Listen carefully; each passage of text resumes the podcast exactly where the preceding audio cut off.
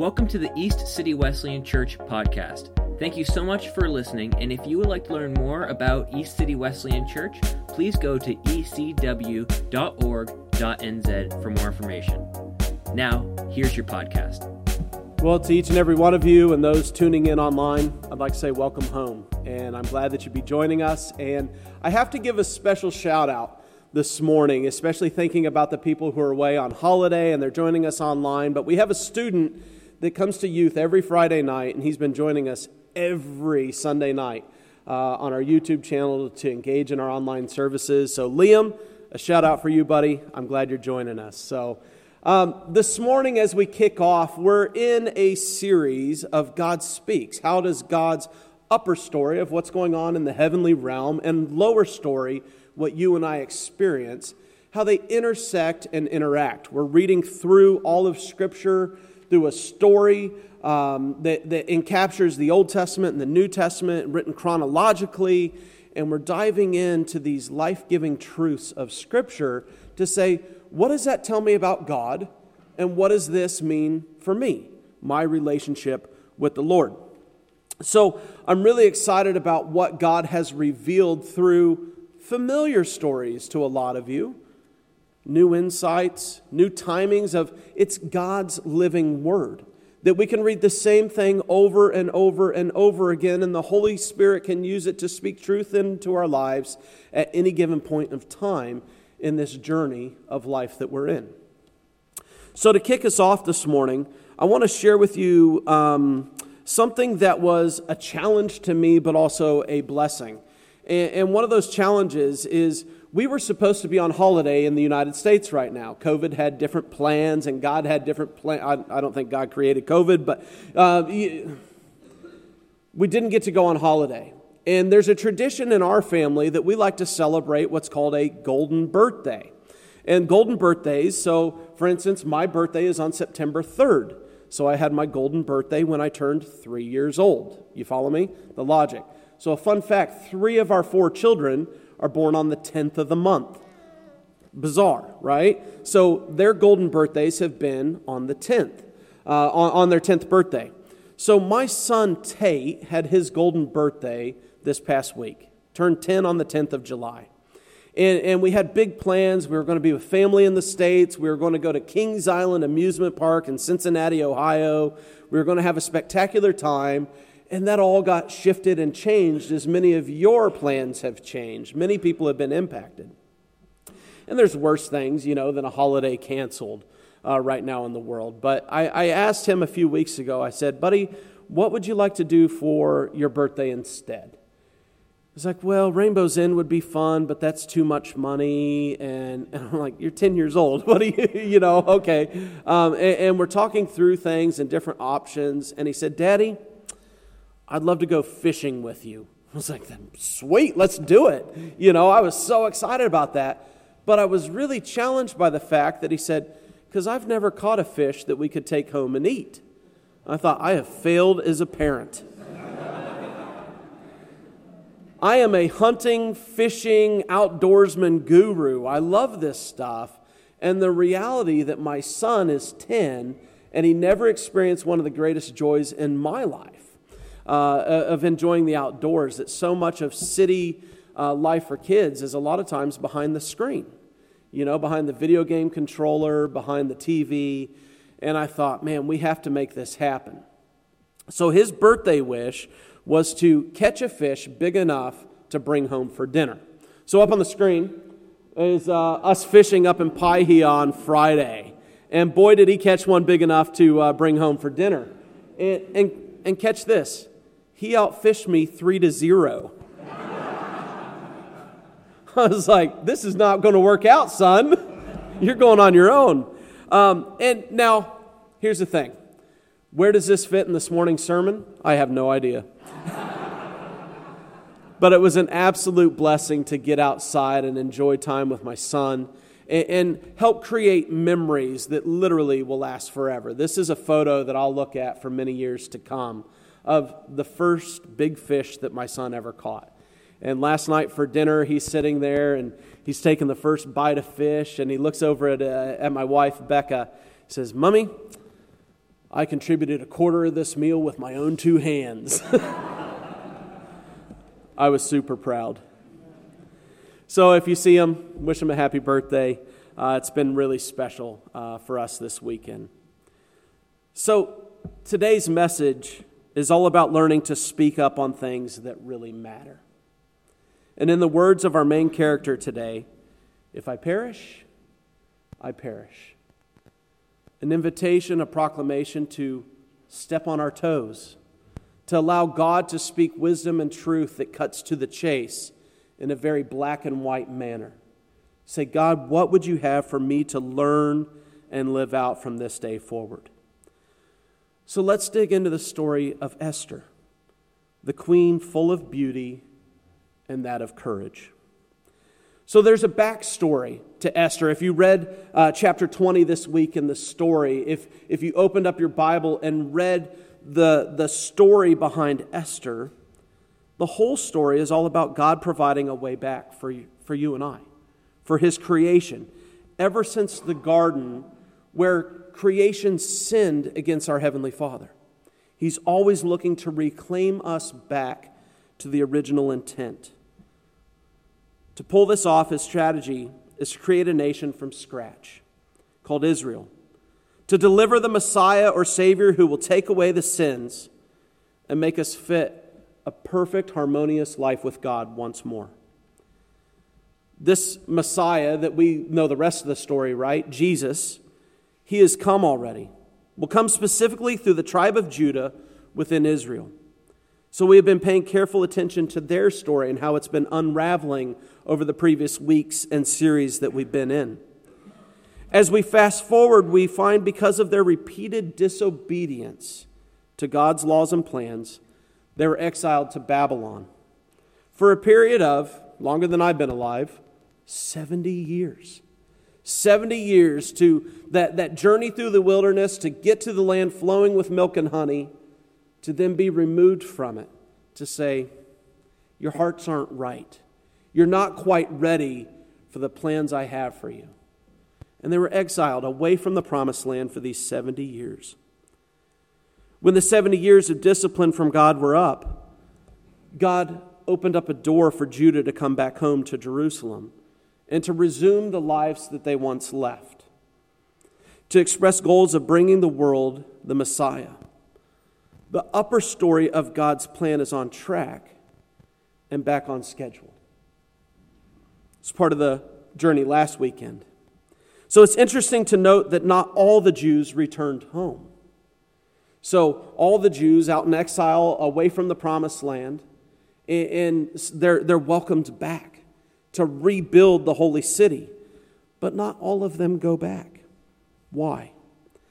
Ezra chapter 1 tells us a bit of the insight. It says, Then the family heads of Judah and Benjamin, and the priests and the Levites, everyone whose heart God had moved, prepared to go up and build the house of the Lord in Jerusalem.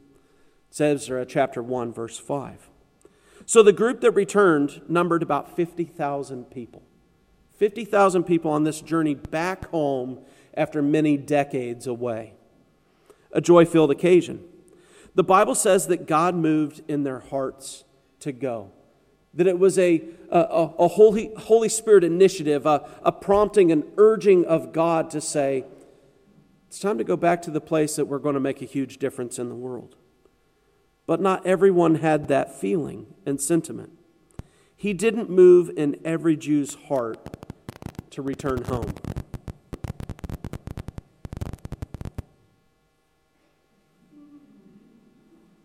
Why?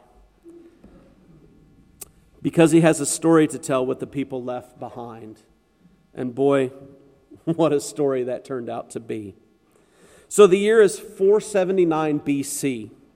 479 years until Jesus shows up in the story is that little baby in a manger. Xerxes is the mighty king of the Medo Persian Empire, and there is a guy who has risen high in the king's court named Haman who has it out for the Jews living in his town. Why? You know, we looked at the story of Shadrach, Meshach, and Abednego, and, the frustrations of the Babylonians, the, the frustrations of the people around the Jews, a gifted people, a wonderful people that just made life work wherever they were, and they were frustrated about their rank, about their um, existence, you know, about how they would take position away from those that were in a bloodline and heritage that believed that they deserved it. But this story runs a bit deeper, perhaps. So, Scripture doesn't tell us exactly, but Jewish tradition suggests that Haman is the offspring of King Agag, king of the Amalekites. So the Amalekites were one of the nations who were trying to keep Israel out of the promised land. Remember way back in chapter 10 of the story, the people that wanted to stand in the way and say, We can't let the Jews be there. So in the story, God asked Saul to completely wipe out the Amalekite people for their extreme evil. Things like sacrificing their own children, worshiping pagan gods. This was not a good thing, and God wanted to put a stop to it. And they were trying to stop Israel from entering the land of Canaan. So Saul did wipe out all the people, saving the king. Now, years later, the king's offspring is back at it again, and this time with a huge grudge against God's people. Haman uses his position to get the king to sign an irrevocable decree. Because the king, if he signed something and admitted wrongdoing, he lost credibility. So everything that was declared by the king was set in stone. He wouldn't revoke it for saving face amongst the people in which he ruled. So it was an irrevocable decree to have all the Jews executed on one day. The people throughout the 127 provinces of the empire are given permission to kill a Jewish family and take all of their possessions legally. This was okayed. This was declared that this was going to be acceptable to do amongst the empire. The date for this horrific event is set for Adar 13 on the Jewish calendar, which at the time would have been 11 months away. 11 months to decide what do we do? That, that's the end of a people. That is absolute genocide of God's people. If you were in the know of this, you probably began to worry. So, what Haman doesn't know is that Xerxes' queen, Esther, she's Jewish. She kept this little fact to herself when she became the queen because of her cousin Mordecai who raised her, recommended she conceal her heritage. Don't let the cat out of the bag just yet. Three months into this decree, with only nine months to go, Mordecai sends word to Esther that she must go before the king and plead for mercy for her people before it's too late. Esther reminds her cousin Mordecai that it's not that simple of a thing to pull off. So if you want to look into the story, Esther 4, beginning in verse 11, says, All the king's officials and all the people of the royal provinces know that for any man or woman who approaches the king in the inner court without being summoned, the king has but one law that they both be put to death, unless the king extends the gold scepter to them and spares their lives. But 30 days have passed since I was called to go to the king. 30 days. No contact, no invitation, and now the prompting to save her people, to say we, we must make a change. We must make an exception. We have to do something. The queen had to be summoned by the king. If she entered into his presence without being summoned, she would be punished, be stripped of her crown, or even be executed. So there was a chance that the king would accept you, he would receive you into his presence. So, if so, he would signify by extending this gold scepter towards you.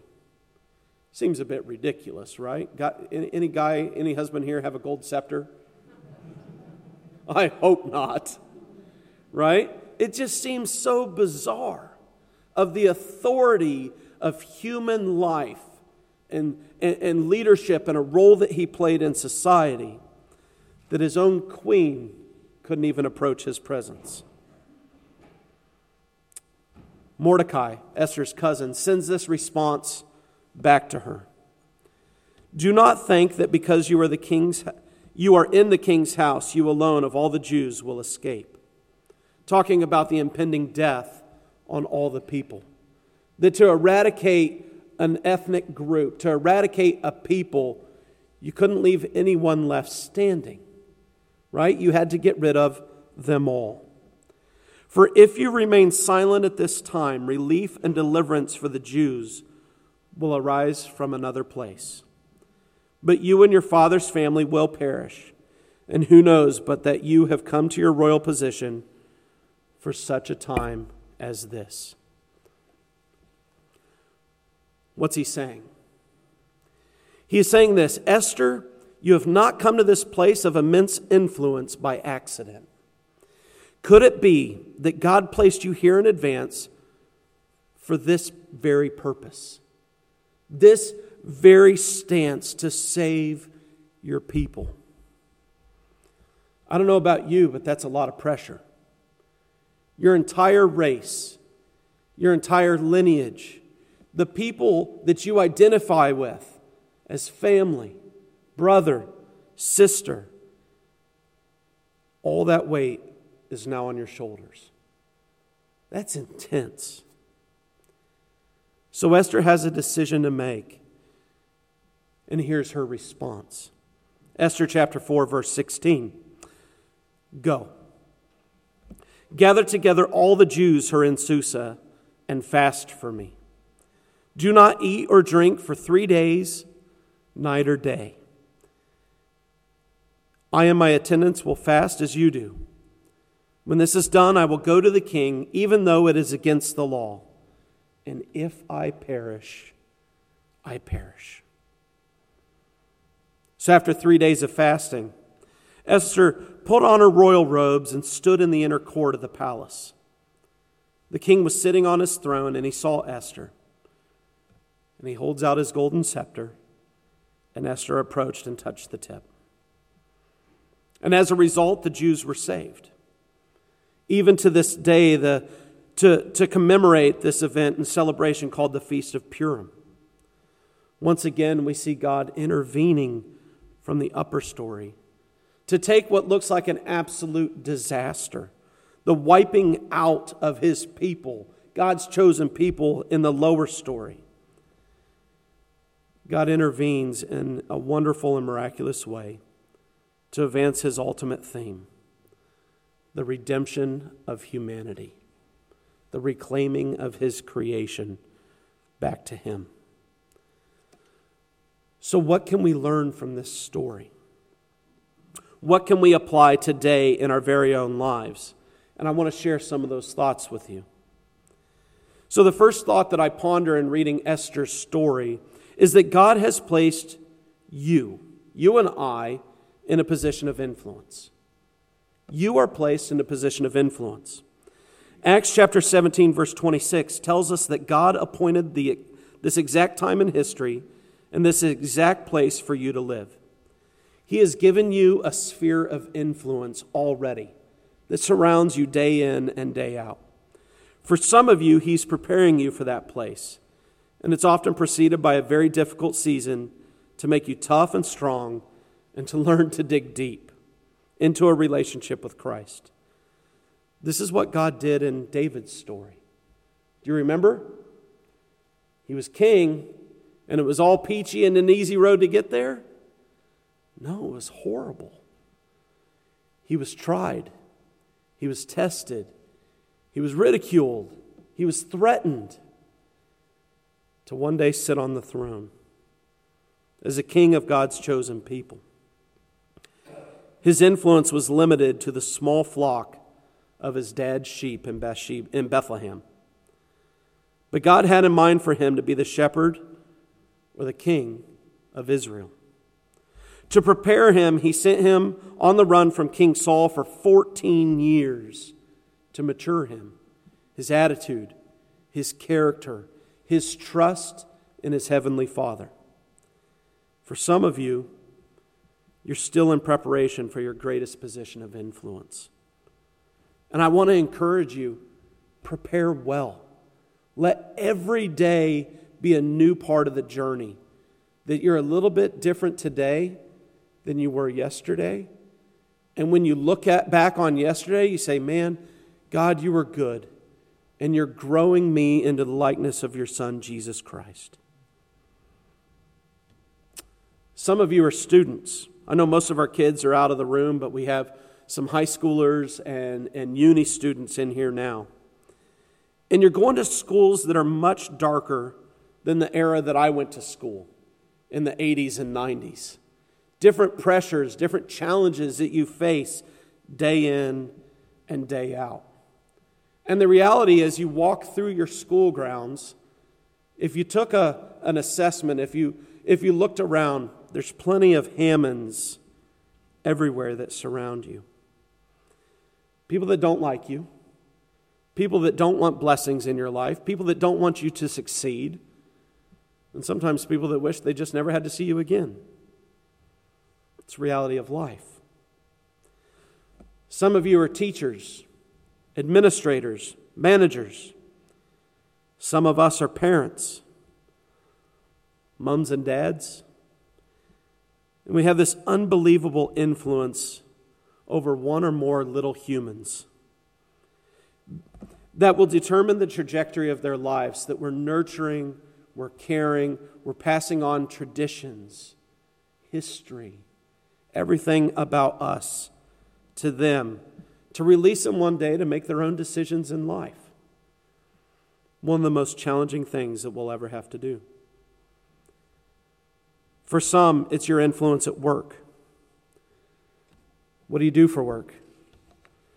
There might be a few Hamans there in the office place, few people overseeing you, few people that you rub shoulders with. For me, I'm a pastor. We're on the fishing boat on Friday, and someone asked me, So, what do you do? I said, I'm a pastor. They said, So, is that all you do?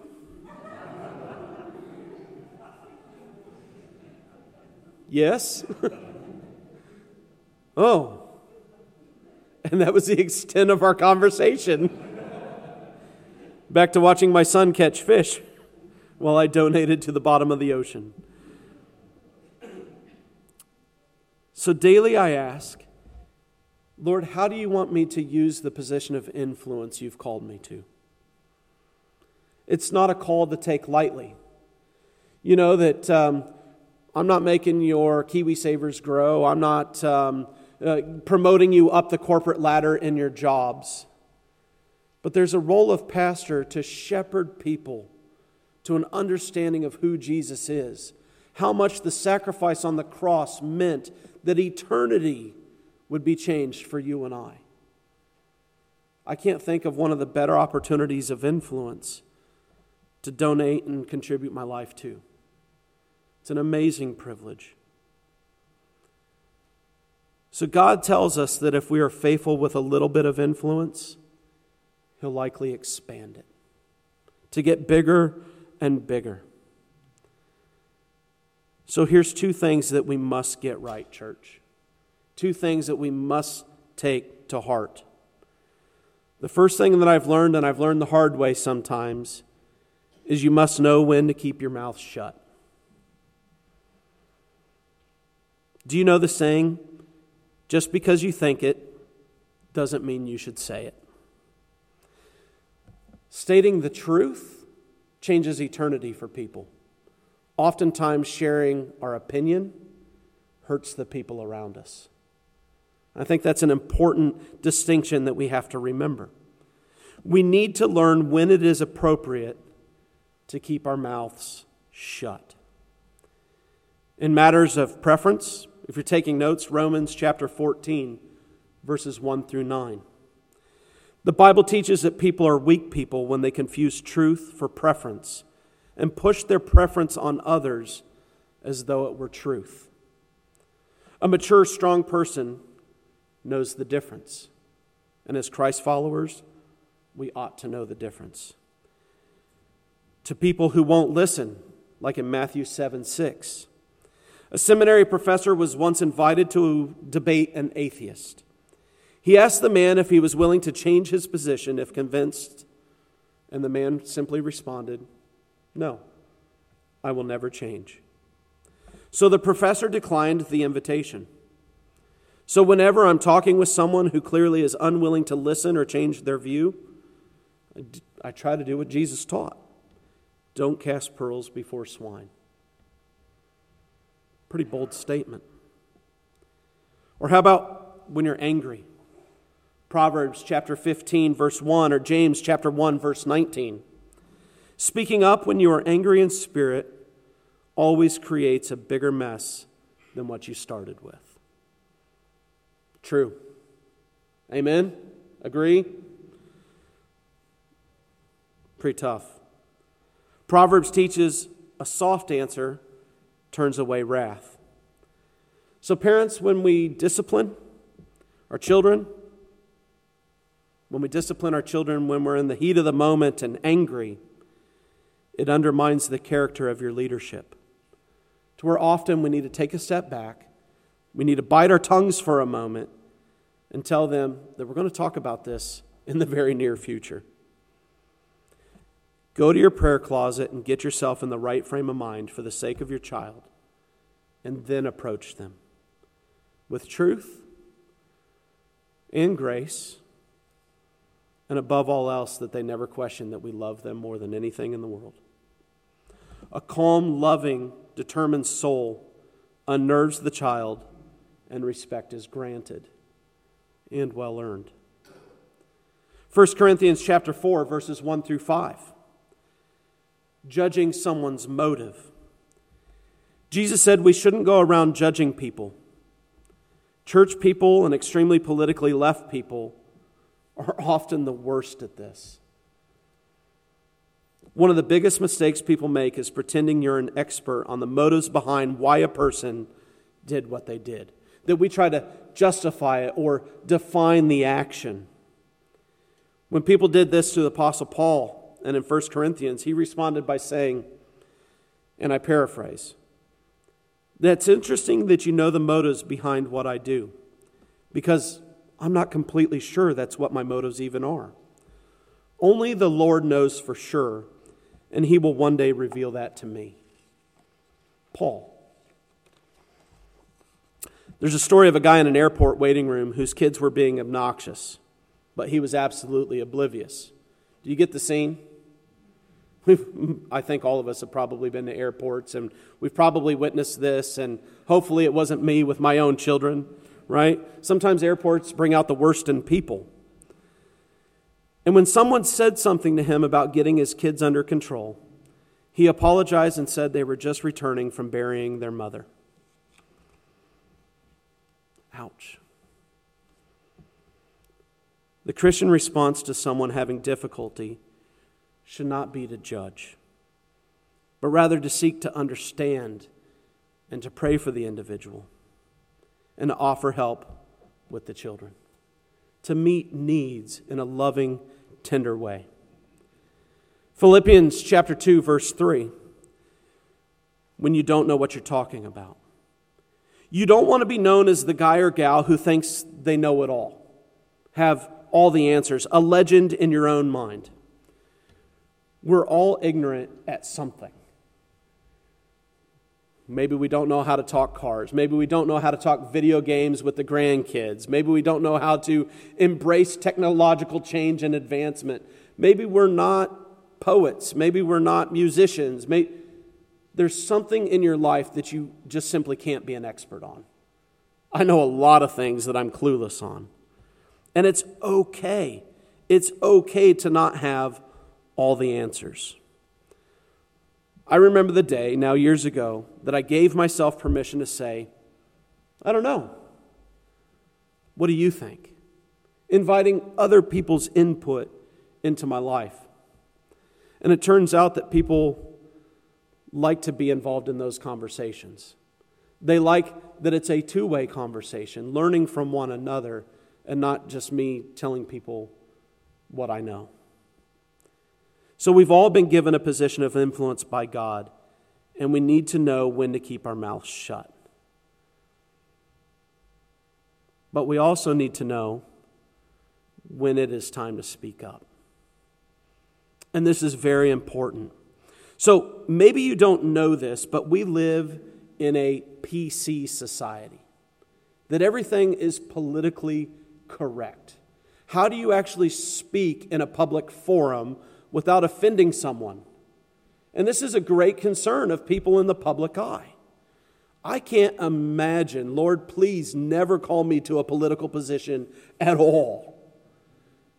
It would terrify me. Or would it? Know when to speak up. Some of you may know that um, quite a few years ago I was really struggling with my voice, and I still have some scar tissue in my vocal cords from a surgery that I had and it makes speaking really difficult at times. But there was years that I struggled with constant hoarseness, a high-pitched voice, and I would lose my voice at the drop of a hat. And we were living in Papua New Guinea, and every Monday I would have to lecture for four hours at the Bible college. I had classes throughout the day, and at the end of four hours, by the time I got home to my family, I couldn't speak much louder than this because my voice would be gone. It would be shot, and it'd take probably two, three days to recover. And it was misdiagnosis after misdiagnosis after misdiagnosis at the doctor's office for years. And we moved back to the States from Papua New Guinea, and I thought, man, if, if I'm going to pastor a church or if I'm going to be lecturing, I need to see what I can do to regain confidence in my voice once again, to, to find the strength in my voice once more. And I finally just bypassed the GP. I went straight to a specialist and found out that somewhere along the line I had herniated a vocal cord. They said, it's like a guitar. The further you go down playing the guitar, the higher pitched it goes. I was using about half my vocal cords. So I was a little bit higher sounding, still couldn't sing, and uh, I struggled. I struggled with my voice. And I had surgery, and after the surgery, I was told, you can't even whisper for seven days. What? Seven days of mom and dad, my wife, my kids poking fun at me, asking me questions, waiting for my response. You could say our home was very quiet those seven days because I couldn't talk. I couldn't say a word.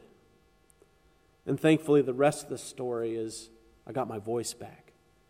But I go back to those seven days where I couldn't speak. And don't we feel in times and moments in our lives, culture, and society, the political correctness of how we interact with the people around us, that we share that same sentiment? That the crowd or the, the thermostat of weighing or the, the balancing scale of political correctness silences us. That we're sitting there and we feel, I don't have a voice. I just can't say anything. And we're silenced. Oftentimes I feel muted, depending on the context in which I am in. And while I don't want to be needlessly offensive or try to use legalism to lead people to Christ, some things just have to be said. There's a time to speak and a time to be silent. And if I perish, I perish. A bold proclamation. So there are issues that God invites us to speak up on. Psalm 82, verses 3 through 4 says, Defend the weak and the fatherless Uphold the cause of the poor and the oppressed. Rescue the weak and the needy. Deliver them from the hand of the wicked. So, this passage is teaching us that God wants his followers to speak up for those who do not have a voice, those who are silenced. Domestic violence. Would you be shocked that once the most prevalent crimes in our community, other than driving violations, speeding, and running red lights and all this, that one of the most prevalent crimes is domestic violence? It's true. And it's not okay. God wants us to be aware and He wants us to speak up for it. How about the unborn? Well, I don't want to heap any more guilt on people who have already gone there and done that, as if there's no forgiveness available in Christ. But we must say something about the voiceless unborn. Mothers are the most amazing people on the planet, and the depth of their love is great. So, when we live in a society where many mothers are no longer protecting the lives of their children, we're in deep trouble. And the majority of abortions are not amongst the poor, but the wealthy. And to this, the Christian community is not exempt or innocent. And we must speak up and value life. The refugee. The community in which we moved back to New Zealand from, we had 12,000 people in our community. Between 5 and 6,000 of the people in our hometown of Huron, South Dakota, were refugees, refugees from Myanmar. The Karen people that were living in refugee camps in Thailand, looking for places out of the refugee camps to now reclaim and say, This is home. So, right out of the refugee camps in Thailand, they moved to Huron, South Dakota, sometimes when it was minus, minus 20 degrees Celsius in the middle of winter, with jandals, shorts, and a t shirt with holes in it. And that's all that belonged and they walked out proudly with huge smiles on their faces as people said, Welcome home. It was a beautiful story. A beautiful story about a community wrapping around of saying, it's not you and us, it's, it's all of us. Together in this once dying community, rural community in the middle of nowhere in the state of South Dakota, is now a thriving community of one of the most uh, multicultural places in the entire state of South Dakota. And it's a beautiful thing. It's a beautiful picture of life together and knowing that we are better together. So, what are we to think about immigration, refugees?